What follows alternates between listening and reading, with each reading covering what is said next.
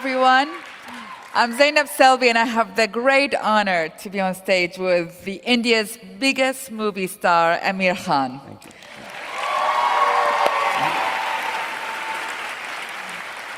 I mean, we are talking beyond the actions movies of James Bond and Daniel Craig. We are talking beyond the romances of Richard Gere. We are talking beyond the charms of George Clooney. We are talking, ladies and gentlemen, above and beyond all of that, a man who has been acting since the age of nine, who has conquered the hearts of six hundred million Yes, six hundred million Indians. This is half of the Indian population. This man has done it. Unbelievable. And in two thousand twelve, he surprises India, he surprises the world with launching a, a new T V talk show, Satyamev Jayate, Jayate, um, that tackles social issues, taboos, heads on. I mean, you just put yourself out there. What inspired you to do that? Well, uh, a very good evening to everyone here. I, I think uh, it started somewhere when I was a very small child, and it, it began with my mother, I think. Uh, my mother's been a big influence on me. And uh, I'll narrate an incident of my life which stayed with me all along, and that's, I used to play a lot of tennis when I was a kid, and competitive tennis, you know, state level, national level. And I was pretty good at that time, and she knew how anxious I was about the game, how much I loved the game. And every time I had a match, she'd be waiting for me to come home. And when I would come home, she'd ask me, did you win, did you lose? Uh, usually I would win, so my answer would be I won.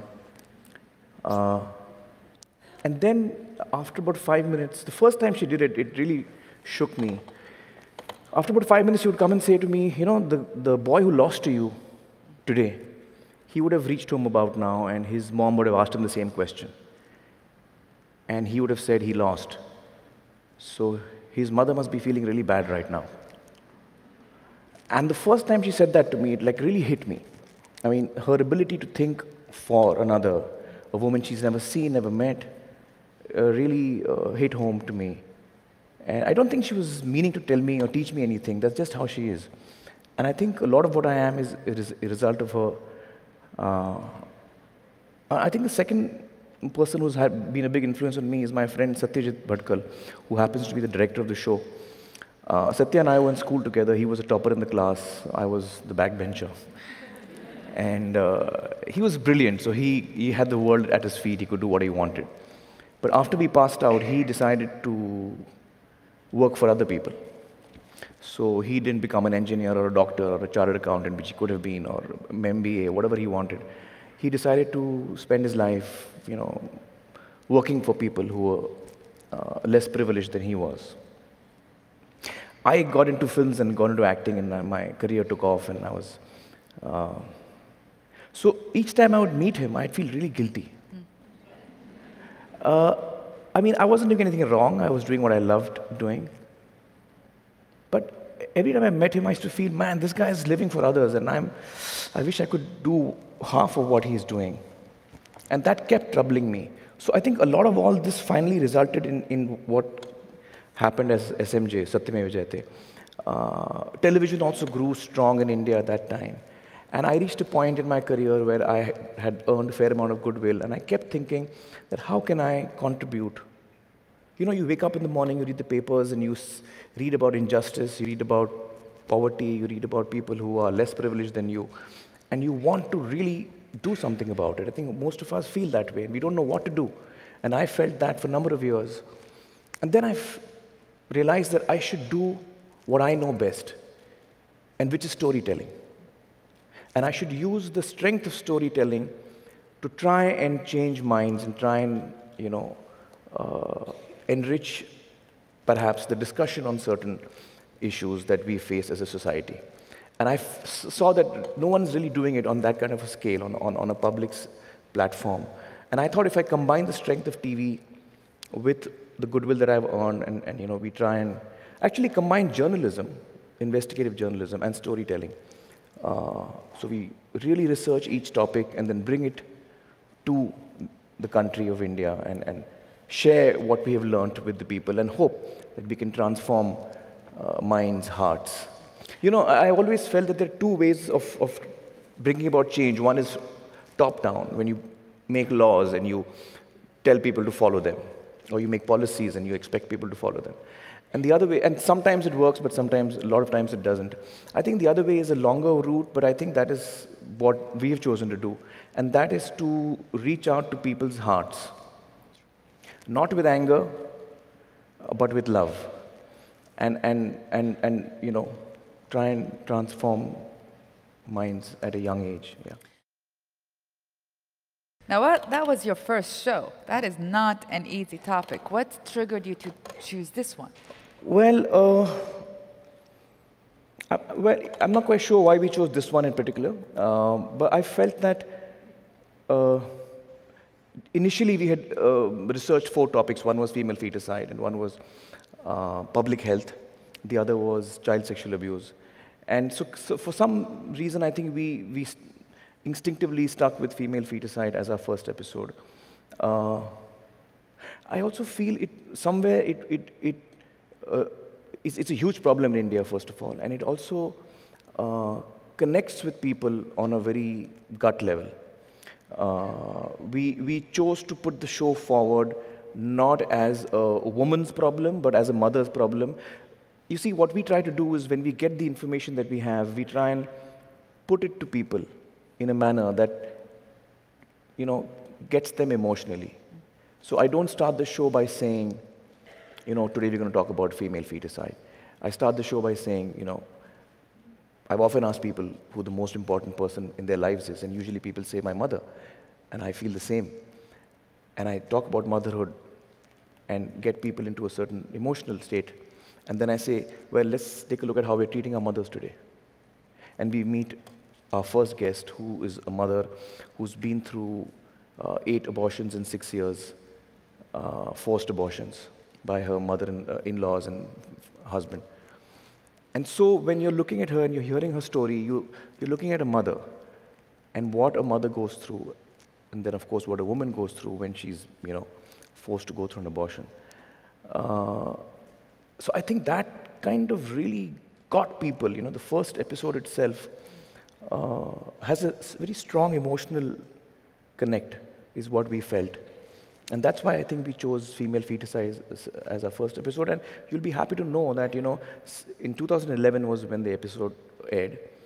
Uh, and before that, the census that was carried out had a certain numbers. It was, uh, the national average was nine hundred fourteen girl childs against one thousand boys born every year. And it was sliding, it was sliding alarmingly. And certain states like Rajasthan and other states, Maharashtra, were very bad. eight hundred ninety, eight hundred eighty, you know, per thousand boys. Uh, you'll be pleased to know that these two states have revealed their numbers today mm. after three years, Rajasthan and Maharashtra. And in both these states, the ratio has gone up by fifty to sixty points. Uh, so it's now around nine hundred fifty to one thousand boys. Uh, wow, wow. Wow. And I believe, I believe it's a combination of the show, which is reaching out to millions of people and talking to them, uh, you know, emotionally, and it's also uh, the, the governments, the Rajasthan government and the state government of Maharashtra really acted very, very dynamically, and it's a result of all of this, I think, and people actually reacting to it and, and deciding that they don't want to do this anymore, a lot of them. Now, it is illegal in India. Well, uh, abortion is legal, but sex-selective abortion is illegal. And that itself is strange. I mean, uh, in, in the U S, I don't think there's a law in which you cannot ask your doctor uh, what the sex of the baby is going to be. Because in the U S, the doctor doesn't expect you to go and abort the child if it's a girl. So you don't need a law over here which tells you that. So in India, we have a law where you cannot ask the doctor what the sex of the child is. And the doctor is not allowed to tell you. So both the doctor and the parents could be in jail if they ask the question and that question is answered. Now this law is actually, it tells us what we are. This law is needed for us, unfortunately. Mm-hmm. Otherwise, you know, in, in, in other societies, you don't need this as a law. Usually you celebrate. I have a girl. Yeah. There's another law we have in India where, where as a criminal, you can't stand for elections. You need a law for that. I mean, it's, it's sad. What I'm saying is sad. It's, it's you know, it's, it's like black humor, because if a criminal stands for elections anywhere in the world, he won't get a single vote. But in India, we have to have a law, because as Indians, we've in the past seen that we do end up voting for, for uh, criminals. So we need to have a law which tells us you, you know, you can't stand for elections if you're a criminal. So you see, these laws actually tell us also a lot about what we are. Contextualize it for people who live here in the U S, I would imagine about ninety to ninety-five percent of people in India have either given dowry or taken dowry or both. Mm-hmm. So when you're communicating to the huge majority of the country and telling them that what they have been indulging in perhaps is not the, the best thing to do, and most probably the T V that they're watching your show on has also come in dowry. So you, you have to, which is, which is why it is so important for us to communicate this with love. And we had this discussion very early on with the, with the core team. I said, why are we, I mean, with what driving emotion are we doing this show? Are we doing this show with anger? Because then our conversation is different. And I'm not doing this with anger. I'm doing this with love, because I really feel that only with love can you actually, you know, affect a person and, and bring about change. There are so many things that we need to, and we have to look inward, and I'm included in that. I'm not excluded in that. Mm-hmm. We have to look inward, uh, you know, at ourselves. But did it make people uncomfortable that you touched on these very, I mean, how did they respond? Well, you know, by and large, the huge majority, the, the very positive thing I want to tell you is that uh, the huge majority of Indians has just loved the show. And that speaks a lot for what India is today. It speaks a lot for the fact that India wants to change. India is ready for change. I mean, I would have imagined, none of us had imagined a show which is picking such heavy topics would be so popular uh, across the country. Uh, and the fact that it is so popular really speaks well for us as Indians today, that we have issues, we have problems, but we want to leave them behind, we want to come out of them. And we really want to move ahead uh, and improve ourselves. I think that's what the success of the show tells us. Has there, like, how do you come up about choosing the subjects? I mean, uh, we have a lot of fights. And I mean, are there subjects where you say we're not going to touch that? No, so far that's never been the case. Uh, we've picked uh, really difficult topics as well. One of our really difficult topics was untouchability, which is a big issue in India. The constitution of our country uh, says that we're all equal. But in reality, that's not so yet. Uh, it's a journey that we have to, it's still a journey that we are on to, to reach there. Um, sure, equality is an issue in a lot of societies, uh, I think, but in India, because of the, the way the caste system is, it just makes it a, a lot more complicated. Uh, so, and that's a very touchy topic as well. It's a topic that people feel very emotionally about. Mm. So, so, and fifteen percent of India, roughly fifteen percent of India is Dalit, which is the untouchable uh, caste. Uh, and so therefore eighty-five percent is not Dalit.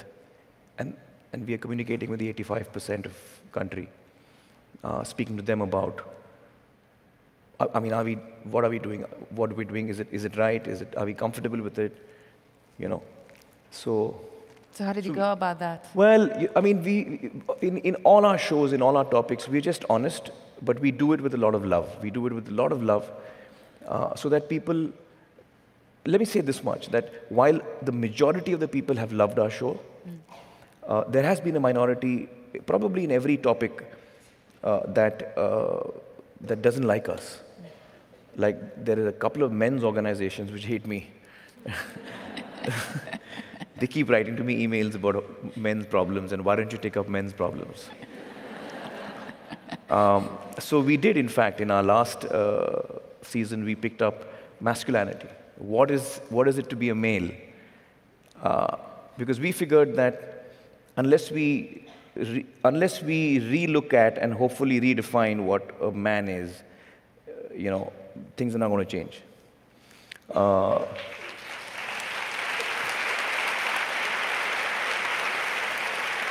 so women have, you know, women have changed, women are changing, but, but men uh, don't manage to change, by and large. By and large, we, well, we are we a stubborn lot. So we thought we'd look, we'd look at, you know, what is a real man? Is a real man someone who goes and beats up people? Is a real man a person who's a protector? Is he the, is he the guy who's going to, you know? Uh, so what's a real man? Is he? Uh, so we, we, we. I mean, we. I mean, I strongly feel that we have to, from the time that the child is born, you have to treat both children equally, whether it's a boy or a girl, and you have to allow the boy child to cry. You have to allow him to cry, because the first thing we tell a boy when he cries, don't cry. Are you a girl? Why are you crying? So he grows up feeling that I'm not supposed to cry. And when you, when you tell the child not to cry, you're actually removing him further and further away from his emotions. He's feeling something and you're not allowing him to feel that. So you're distancing him from his emotions. And then you're surprised why he's beating up his wife, because he actually, the fact is that you, when you, you tell the child that it's perfectly all right to cry, it's perfectly all right to feel terrible, it's perfectly all right to feel scared. Most boys are told, hey, you can't feel scared. You're a boy. Are you scared of the dark? Come on, go on. Go to the roof alone. You know? So boys feel scared, and we have to tell a small child of four that it's all right to be scared. You know? And, and so that boys can grow up more sensitive. Right now, we are, we are, we are creating boys, or we, I mean, we are working towards creating boys who grow up to be insensitive. There's a portion of the show which, in which I'm told by uh, another man, he says that, you know, uh, in India, real men don't cry.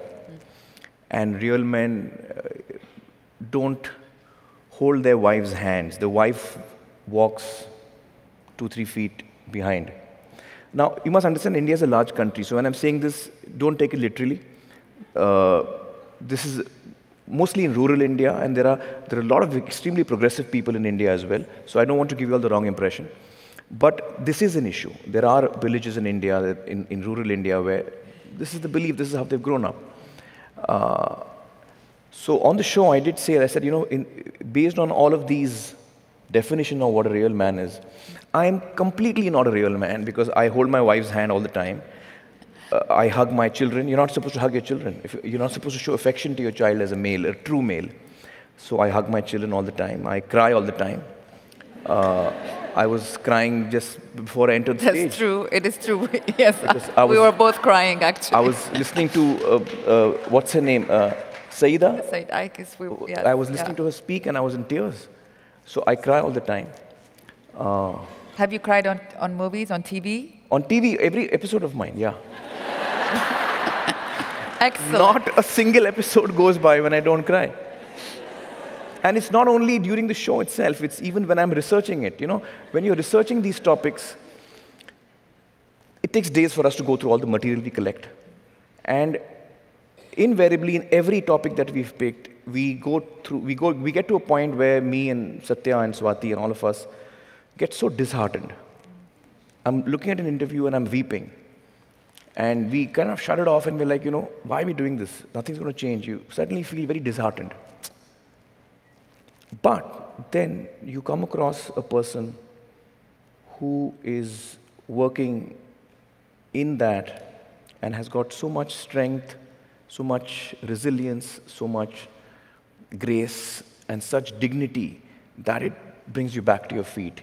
You know, in these five years that I've researched Satyamev Jayate, I've seen the worst in mankind, and I've seen the best, the most beautiful in mankind. Uh, I've come across people who are such amazing and inspirational people. Uh, you know, I spoke to this lady whose son had been murdered uh, in... Uh, uh, her, his, her son had got married to a girl from a different religion, and so it was an honor killing. Mm. This lady spoke with such dignity and such grace, uh, and with such forgiveness in her heart. I just couldn't get over it, you know. It was such such an it was so amazing to listen to her speak. She's talking about her son who's been killed, and you know, I don't know where she finds the strength from to still look for love, you know, in in people. Uh, I, I was speaking to these two women. We often assume in India that women who are from rural India are uneducated and therefore not as strong as women from cities, et cetera, et cetera. Uh, so these two women who, in the same episode were of honor killings, their one woman's son and the other woman's do- uh, brother were, was killed, and they were ostracized from the village. They were targeted. They were not given. They were not sold anything. Nobody spoke to them in the village. So the ashes were, are taken in what is called a kalash, like a pot. That pot was not sold to them. That's the kind of segregation they faced in the village. And then they did a police complaint and all of that. So the case was going on. They were threatened. They were offered money. They were, uh, there was political pressure put on them. Every kind of pressure was put on them. But they didn't take the case back. And they fought the case. And they won the case. And those men are now convicted. Now, what I'm trying to say here is that these two women are from a small village in India. And the kind of courage they show in, in, in a city like Mumbai, when a political party announces that tomorrow is Mumbai Bandh, which means nobody dare go out of the house, we're going to stone every car that goes out, some kind of protest that they're doing. Nobody leaves the house. In a city like Mumbai, which is such a large city, nobody even knows who I am. We're all strangers in this city. But we are frightened to step out of the house because someone has announced that we can't. Here, these two ladies are specifically targeted. They're still staying in the same village, and they still have the courage to stand up and say, no, we don't want money. We want justice. Where do they get this courage from? So it's, you know, it's really amazing. So I've met such wonderful people in this journey of five years. It's hard to sort of escape the fact that you lost weight or gained weight. And you sort of were thinner in here, but well, I understand it's because uh, uh, you're, you're in a movie right now. You're in, yeah. in the midst of shooting a movie. Has well, it I'm, I'm actually I'm actually getting ready for this film that I'm playing an older man who's an ex-wrestler. So I'm putting on a lot of weight, which is fun. But has it changed your cho- has it changed your uh, choices of stories as a as a star as a movie star? Not really. I wouldn't say it has changed my choices as an actor, but quite naturally I get attracted to films because of who I am. So this film that I'm doing, for example, it's called Dangal, which means wrestling, and it's a story is about uh, this wrestler who has a dream to win a gold medal, an international gold for his country. He can't fulfill his dream because he doesn't have money, he has to give up wrestling, and, and so he decides that his son will fulfill his dream. And then he proceeds to have four daughters in the next fifteen years. So the story is about his daughter fulfills his dream. Yeah. And exactly. Well, Amir, you could have easily rested in the in the limelight, and yet you took, I mean, with courage and with integrity and with love and inspiration, you just went ahead and inspired, you know, half of India's population. This is a huge deal and inspiring all of us here in America. So, chapeau to you. Thank Good you. luck. Keep going. We are all behind you. Thank you so much. Thank you, thank you, thank you.